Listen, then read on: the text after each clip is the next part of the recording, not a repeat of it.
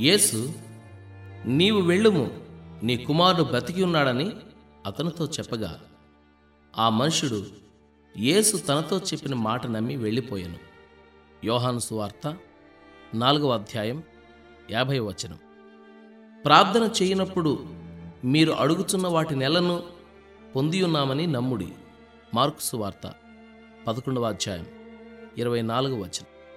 ఏదైనా విషయాన్ని ఖచ్చితంగా ప్రార్థన చేయవలసి వచ్చినప్పుడు దేవుడి మీద నమ్మకం కుదిరేదాకా ప్రార్థించాలి. జవాబు ఇచ్చినందుకు దేవునికి హృదయపూర్వకంగా కృతజ్ఞతలు చెప్పగలిగేంత వరకు ప్రార్థించాలి.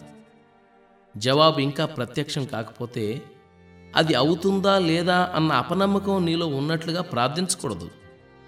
ఇది జరిగేటట్టు లేదు జరిగేలా చెయ్యి ప్రభువా అని ప్రార్థించకూడదన్నమాట. అలాంటి ప్రార్థన ఏమీ సహాయం చేయదు సరికదా అడ్డుబండై కూర్చుంటుంది. ఇలాంటి ప్రార్థన నువ్వు చేసినప్పుడు నీకు ఉన్న కాస్తా కూస్తో విశ్వాసం కూడా పూర్తిగా తుడిచిపెట్టుకుపోతుంది. ఇలాంటి ప్రార్థన చెయ్యాలి అనే ప్రేరేపణ ఖచ్చితంగా సైతాన్ నుండి వచ్చిందే. అవసరమైన విషయాన్ని మరోసారి దేవుని ఎదుట విజ్ఞప్తి చేయడంలో తప్పులేదు.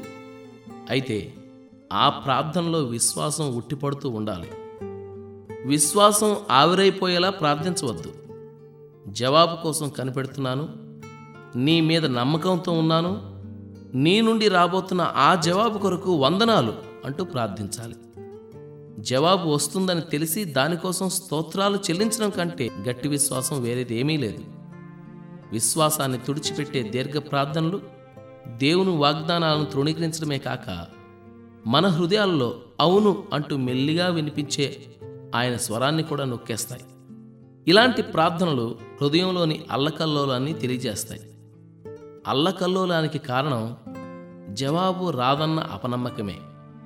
విశ్వాసులమైన మనం లేక విశ్వాసం ఉన్న మనం ఆ విశ్రాంతిలో ప్రవేశించుతున్నాము హెబ్రి పత్రిక నాలుగో అధ్యాయం మూడవ వచనం.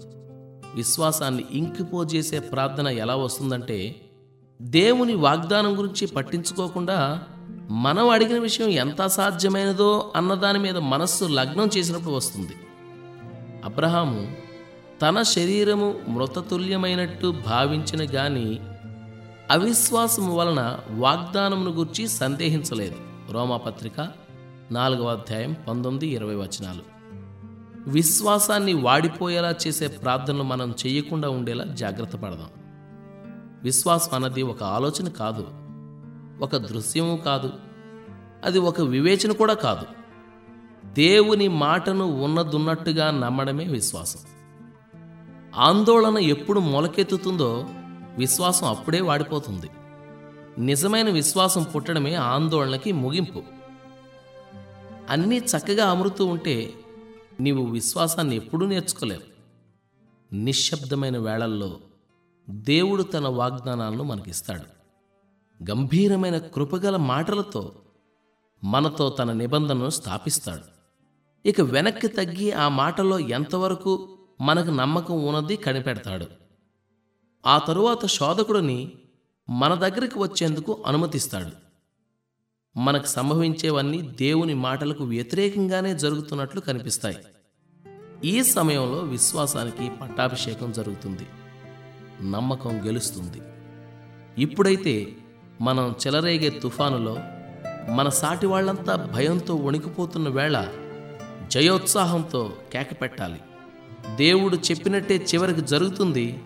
నేను ఆయన్ని నమ్ముతున్నాను. దినకరుడు జీవించినంతకాలం నక్షత్రాలు ప్రకాశించినంతకాలం మరణంలోనూ మనుగడలోనూ విశ్వసించండి. ఆయన జ్ఞానహస్తాలే మనల్ని నడిపిస్తాయి. చీకటి దారైన దివ్య సంకల్పపు దివ్యలు వెలుగుతూ ఉంటాయి.